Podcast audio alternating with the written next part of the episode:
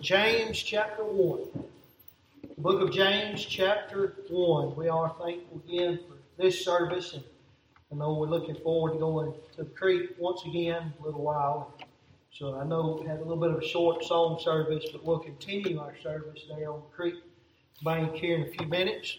but I do have a thought I want to try to get across. In fact, uh, we've been studying the thought of being surrounded by our enemies. And we're, if you just watch the world, it seems like the world is at war against itself. It seems like people are turning against people. Uh, you, it seems like that people are turning against the government. When you look at Scripture, the Bible says we're to pray for our leaders, those in authority. We're to pray for them. Whether you agree with them or not, God said honor the position, honor that, that title, that heading, that, uh, that place of authority. So we are to honor our leaders. It does say whenever the wicked are in authority, when the wicked reign, the people mourn. Uh, I believe that there's a time we do mourn. That we don't have to like everything our leaders do, but we're not at war against our leaders. We're at war against the spiritual wickedness that's behind them, just like the spiritual wickedness that's behind uh, all the other wickedness that's in this world. Uh, does that mean that humans are good? No, we are corrupt. We are altogether filthy. All our righteousness like filthy rags but Jesus does love sinners. And since He loves sinners and He saved us, which were sinners, and He wants us to be a blessing to sinners, then we are to love the world as well. We are to love the people of this world. And so we have to make a separation because it looks like we're surrounded by people that's our enemies, but actually we're surrounded by spiritual wickedness that use people like minions uh, to, to do their bidding. And so, not just Satan that we're up against, we're up against principalities and powers and rulers of darkness, spiritual wickedness in high places. That's, that's the kind of things we're facing. So, Jesus told us to forgive. Forgive. Uh, you think about the ones that crucified him. He looked down upon the people and he said, Father, forgive them, they know not what they do. In other words, Satan has these people doing his bidding. And so forgive them, forgive the person, because they know not what they do. They're deceived by the evil one, they're deceived by the true enemy.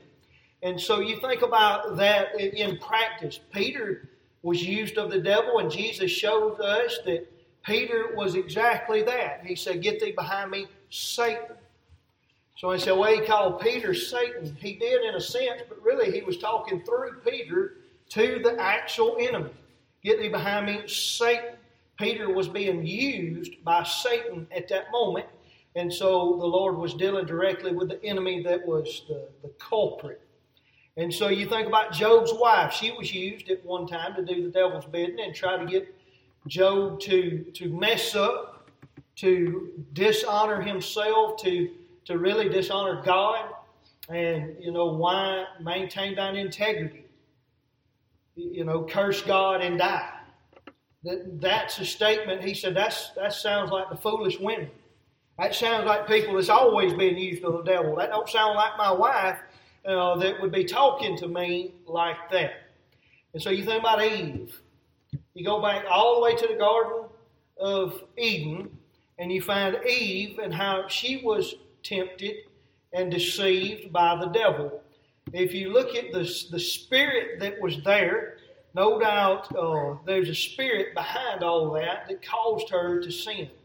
So she gave in, I believe, because of the pride of life. Believe that's what she wanted to be like God. Whenever Adam come along, he was tempted in a different way. He was tempted by the lust of the flesh, I believe. He was tempted because Eve was good looking. She was his bride and she meant more to him than God. And so I think a lot of times this is going to sound a little bit harsh. I hope it don't sound that way, but it might. But a lot of times God expects men to do the leading. And rather than do that, they look to their wife and their wife does the leading. That's what took place with Adam and Eve. she made a decision and he followed her because she meant more to him than God did. Otherwise, he would have done what God said. So there's always a spirit. That's what we tried to look at last week the spirit behind it all. Uh, and we took a look at trying the spirits. We'll try the spirits by the Word of God. If you ever have a question, if you're doing what God wants you to do, try that decision that you're about to make by the Word of God. You know, I'm angry and I'm about to fly off the handle. What, what should I do? Well, it by the Word of God. Don't believe every spirit. You can be angry and not sin. You can be angry and oh, you, you can even be angry to a point. I, you look at Jesus, planted a whip, run people out of the temple. He was very angry at that moment. And so you can be angry and sin not. So we got to understand there's spirits that are there that are trying to deceive us and trying to get us to fall constantly. So this evening we've already looked at that. We've looked at being surrounded by these enemies. And uh, I pointed out in the beginning, we're sitting at the table. God prepares us a table in the presence of our enemies. And so, being surrounded by them, there's more with us than there are with them. So, even though we're surrounded by enemies, our enemies are surrounded by our allies. Thank the Lord for that. I'm not in this alone. I'm in this with God. And with God, all things are possible. And if God be for us, who can be against us? So we're going to look a little bit closer to home uh, and, and, look a little bit inside of ourselves here this evening. You know, surrounded by your enemies, if we're busy looking outside, if we're not careful, what we'll fail to realize is that enemy will slip past our defenses and he'll work at us from the inside. He'll, uh, it's not the water on the outside of the boat that sinks the boat. It's the water that gets on the inside. It's not necessarily the enemies that are outside. Devil can't make me do anything. But if he can get a hold of my flesh, and that's what we're going to deal with, uh, I want to deal with that thought of the flesh. Uh, you think about there's a great battle. I'm trying to think. I believe it was the Greeks. The Greeks that come up against the city of Troy. Now you have to remember, I'm thinking all the way back to high school at this point, so some of it I'm a little rusty on, but I believe it was the Greeks that come up against the city of Troy. The great city of Troy was a walled city and was supposed to be unbreachable. And the Greeks come up against that and they realize we can't get through these walls, and so they come up with a plan. Y'all know what the plan is, according to history. Uh, you young people know about the plan they come up with. They made this great big old wooden horse, great big old statue that could hold many soldiers inside of it. And they made what we know of as the Trojan horse. And they left that Trojan horse there and they pretended like they had left uh, the shorelines of Troy. They, they, they, they hid or they went uh, uh beyond the horizon uh, and all of Troy felt like, well, we've won the battle. They've retreated. And they brought this great big old statue of a horse inside their walls. And oh, you know the story from there. Inside that statue or that, uh, that monument that was built, that Trojan horse was soldiers that got out at night. They went, they opened the city walls up, and they let the enemy come in, uh, you know, like that. And so tonight, that's what I want to do, is I want us to kind of look at and expose our Trojan horse, if that makes sense. We're looking at the enemy surrounding us, but now they've gotten into us, and let's look at the Trojan horse uh, that, that I want to expose for us. James chapter 1, verse 13. Let no man say when he is tempted, I am tempted of God. For God cannot be tempted with evil, neither tempteth he any man. But every man is tempted when he is drawn away of his own lust and enticed. Then, when lust hath conceived, it bringeth forth sin, and sin, when it is finished, bringeth forth death. So, the moment you got saved, there's a part of you that's perfect. The, when the Lord come in, He saved you. That's the, the soul uh, cannot be more saved than it already is. It is saved and sealed unto the day of redemption. And the Holy Spirit comes in and abides within us. And, and so, child of God, that's what you are. The Bible says that you are the temple of God. The Holy Spirit abides within you. There's a perfect part of you. But there's also that old fleshly side of you. And that fleshly side, I want you to see it as kind of like the Trojan horse. That uh, it is something that you feel like, well, it's on my side. It's not going to do me any harm, but it does us more harm than anything else. You are tempted when you're drawn away of your own lust and enticed. Now, I believe this that God's people, uh, churches the world over, that we've gotten a lot more comfortable with our flesh than we used to be. Used to be men were a lot more humble than they are today. Used to be people depended on God a lot more than they do today. But you see a lot of people, so called Christians, maybe even Christians, that seem like just always dependent on their flesh. You know, it's, it's proud of themselves and uh, they, they talk about willpower and, you know, I can do things and all of that. And so I want you to hear what the Bible says about it. We're told, have no confidence in the flesh. If you are going to live in this life and overcome the enemies that you are surrounded by, what you're going to have to realize is you're going to have to completely, totally surrender to the Holy Spirit and let the Holy Spirit lead you in this battle. Whenever the Lord told us to suit up, He said, put on the spiritual armor. He said, put on, you know, take the helmet of salvation and take on the breastplate of righteousness and have you, uh, your, your, loins girt about with truth and your feet shod with the preparation of gospel peace and take the shield of faith and the sword of the Spirit, which is the Word of God. He said, you're going to war against the spiritual enemy and you need to suit up with a spiritual warfare. You're never going to face this world and survive these battles that we go through on your own willpower. You're not just going to make up your mind to do things right and you're going to do things right. You're going to have to surrender yourself daily to the Holy Spirit and let the Holy Spirit lead you because of this Trojan horse that this fleshly man that is here that will allow the devil to come in at just at, at just any time. And so Paul said, have no confidence in the flesh. Having to deal with the flesh is like knowing we have a Trojan horse. Uh, uh, uh, we have a part of us that's always ready to sabotage us. What does that mean? That means whenever your eyes see something that you know is not something you need to see, immediately do not have any confidence in your flesh. You have confidence in the Spirit of God and you trust God to help you out of that moment, that temptation. Whenever you get uh, you begin to swell up with pride, you remember God hates pride. Therefore, the enemy has kind of crept in with that Trojan horse and he's trying to attack me. And so I'm going to have to surrender myself to the Holy Spirit of God. Otherwise, he's going to get to me. So, Paul said, don't give place to pride. He, he said, don't you, don't think you can handle a little bit of temptation. Don't think, well, everybody else is doing it. I guess I can do it too.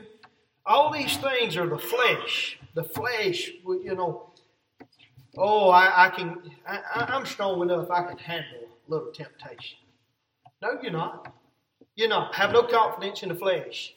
Don't think your flesh is a little stronger than somebody else's flesh. Have no confidence in that flesh. Don't put yourself in a vulnerable position. Now, above all, this enemy is the one that we must stand fast in the faith against. We must stand in the power of Almighty God. I got some good news for you. How can the devil tempt you? How can you be tempted by these enemies that we surrounded by? You know there's only three ways that the devil can tempt you. Now, there's thousands of variations of how he'll do that, but there's only three ways. He tempts you these three ways the lust of the flesh, the lust of the eyes, and the pride of life. Those three things. So if you always on guard that if this enemy it has this Trojan horse, my flesh, and my flesh lusted to sin, and, and it is I, I can't depend on my flesh. Then whenever you see these three, three things, the lust of the flesh, the lust of the eyes, and the pride of life. When those three things come up, if you recognize that, what you do, you just spotted the enemy. Now you turn to the Holy Spirit and you ask God for the grace you need to be able to overcome this attack that you that you are under. You know what that means? That means what you just did, you took the shield of faith. And that shield of faith will quench that fiery dart that the devil has just flung your way. Ain't that a good thing? But It's really not rocket science. It's just the devil's coming at you in three different ways, and it's got many variations. You, you think about the lust of the flesh, you think about maybe sexual sin, but it's also uh, if we gluttonous. You know, that's lust of the flesh. Whenever we, you know, just indulge to the point we make ourselves sick, uh, that, that's that's lust of the flesh. Uh, you think about the lust of the eyes. It might be looking at some pretty woman or some good-looking man. It might be looking at some nice truck, and you begin to covet uh, covet that, and you know many variations. But there's three things the devil's going to do: lust of the flesh, lust of the eyes, pride of life. He's been getting men to fall like this ever since the beginning. So the world's teaching us this: just follow your heart. You can't go wrong.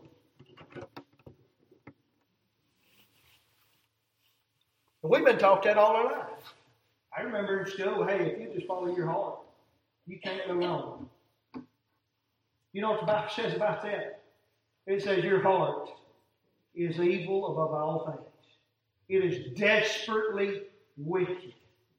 Your heart is desperately wicked. So, what does that mean? That means your heart is trying to deceive you all the time.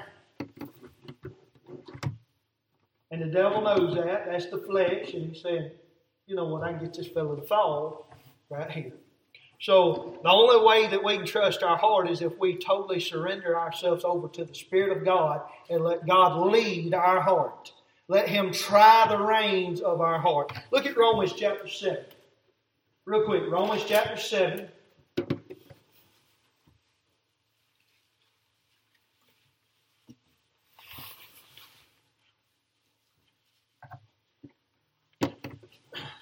Everybody knows this. Paul was the man, Bible said he had finished his course.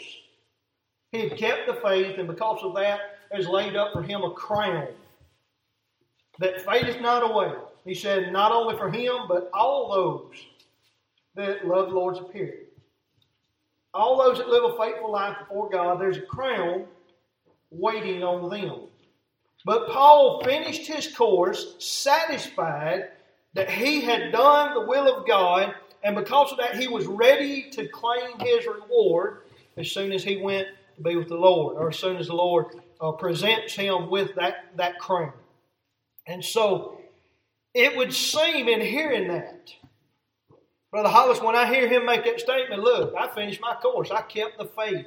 There's a crown waiting on me. It seemed like that he was able to live in this life and the enemy have no kind of effect on him whatsoever.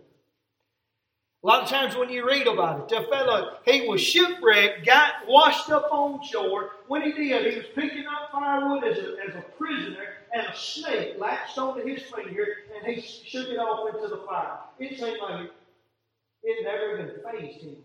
He kept right on ticking, just kept on going. Snake bite me, I'm probably going to shut down. Snake bite him seemed like it didn't even affect him. He just kept right on preaching. Kept right on going. So when I look at him, he did finish his course and he did keep the faith. And it seems like he never had any problem, that the enemy never affected him whatsoever. They could stone him, he would get up out of the puddle of blood, walk back into the same people, and preach to them again. That's what it seemed like. The enemy just didn't have no effect on Paul. He was above the enemy. But you know that's not the case. You know the enemy he had to deal with that bothered him the most? It wasn't Caesar. It wasn't King Agrippa. It wasn't Felix. It wasn't them barbarians. It wasn't the people that stoned him. It wasn't the people that whipped his back multiple times with almost 40 stripes, or 40 save one. Uh, it, it, wasn't that. What wasn't any of those enemies? This is one he had a problem with. Romans 7, verse 14. For we know that the law is spiritual, but I am carnal, sold under sin. For that which I do, I allow not.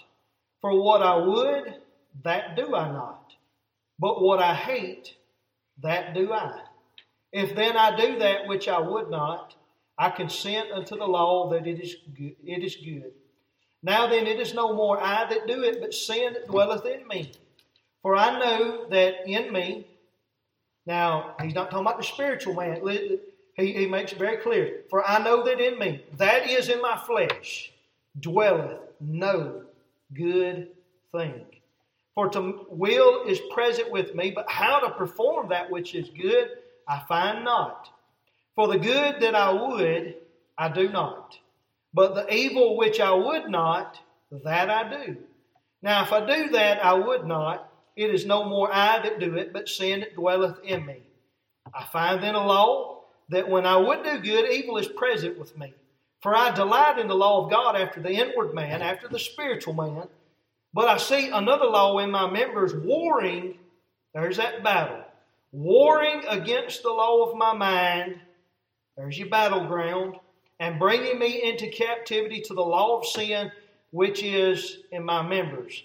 O wretched man that I am, who shall deliver me from the body of this death? I thank God through Jesus Christ our Lord. So then, with the mind, I myself serve the law of God, but with the flesh, the law of sin. So here Paul just hatches it out. He said, Listen, brothers and sisters, I'm just like you are. I want to do good and I mess up. And I don't want to ever mess up, but I find myself messing up. Said, So I look at this and I realize something. There is a war going on inside of me. There's a spiritual man that is trying to do the work of God, and then I've got this Trojan horse, this old flesh, that's allowing me to do things I shouldn't do. He said, Look, whenever I'm doing the things according to the flesh, uh, it calls me to sin before I even can look up. It, I, I, sin without even almost without even knowing it. It just it, it comes almost natural to me. So Paul said, he said, look, I don't have any confidence in the flesh. There, within me, that is within my flesh, there is no good thing. Nothing good about my flesh. Nothing. How important is it for us to live a spiritual life? If you don't live a spiritual life, you have no choice but to live a carnal, a life that you, you'll be a hindrance in this world more than you'll be a blessing. So, what a battle Paul declares, he Look, I got good intentions, and this flesh gets in the way. He, he would make costly mistakes because old Trojan horse. So I want to ask you this how do we win the battle? Paul decided this. He said, I thank God through Jesus Christ our Lord. That's how I'm going to win the battle. Through Jesus Christ our Lord. I'm going to have to be spiritual. I'm going to have to look to Christ because I cannot deal with this this war that's going on with me. I can't win it in my flesh. So I've got to submit to the Spirit of God. Got to do that. So I know you've heard this before. I'm going to use it again because I'm going to plug it in. It fits just like it needs to. There's a story about an Indian man that come to an old preacher and he said, Preacher, he said, I got two dogs fighting within me. And the preacher kind of thought he was telling a joke. The old man was serious, but he thought he was kind of joking around. And so he kind of laughed. He said, Well, which one's winning the battle? He said, Whichever one I feed the most. As a child of God, you in a battle. As a child of God, I'm in a battle. I, I should have no confidence in this flesh. But here's what I find a lot of times with Brad O'Neal that is, I will feed the flesh and I will starve the spirit a lot of times. When I should be doing exactly the opposite, Brother Justin. I should be starving the flesh because I, I shouldn't have no confidence in that flesh. I shouldn't be putting things in front of that flesh that to lust after. You, you know, I, I shouldn't. I, I, I should be studying the Word of God. I should be looking to the spiritual things. And so I want to encourage you to do that because we are surrounded by enemies. And sometimes they get past our defenses and they are on the inside. Before we know it, that, that Trojan horse is done. Let in the devil and he's come in for a sneak attack and he got us. And it started with us having confidence in the flesh. Whenever we thought, I can handle this, I can handle that, I can handle being around this type of sin or that type of sin or whatever the case may be. Next thing you know, there you are. You trust in the flesh. You're in trouble now. That's how we end up messing up. And so I want to encourage look, none of us are perfect. I don't want you to think I feel like I am. None of us are perfect. We go, we're going to make mistakes, but I'm trying to help us to see how we can eliminate a lot of them. We got to realize we are surrounded by enemies. A roaring lion seeking whom he may devour. Devil's not playing. Don't think he's playing. He, he's not playing. He's out to devour. Well, Brother Brad, I'm thankful I'm saved. Devil can't have me. He can have your influence. He can make you so useless as a child of God that when somebody looks at you, they laugh at you. That's what he can do. But he, he can also attack you and you trust the power of Almighty God and God bring you up to a place where you can be used as a vessel of honor and do the work of God. That's first song.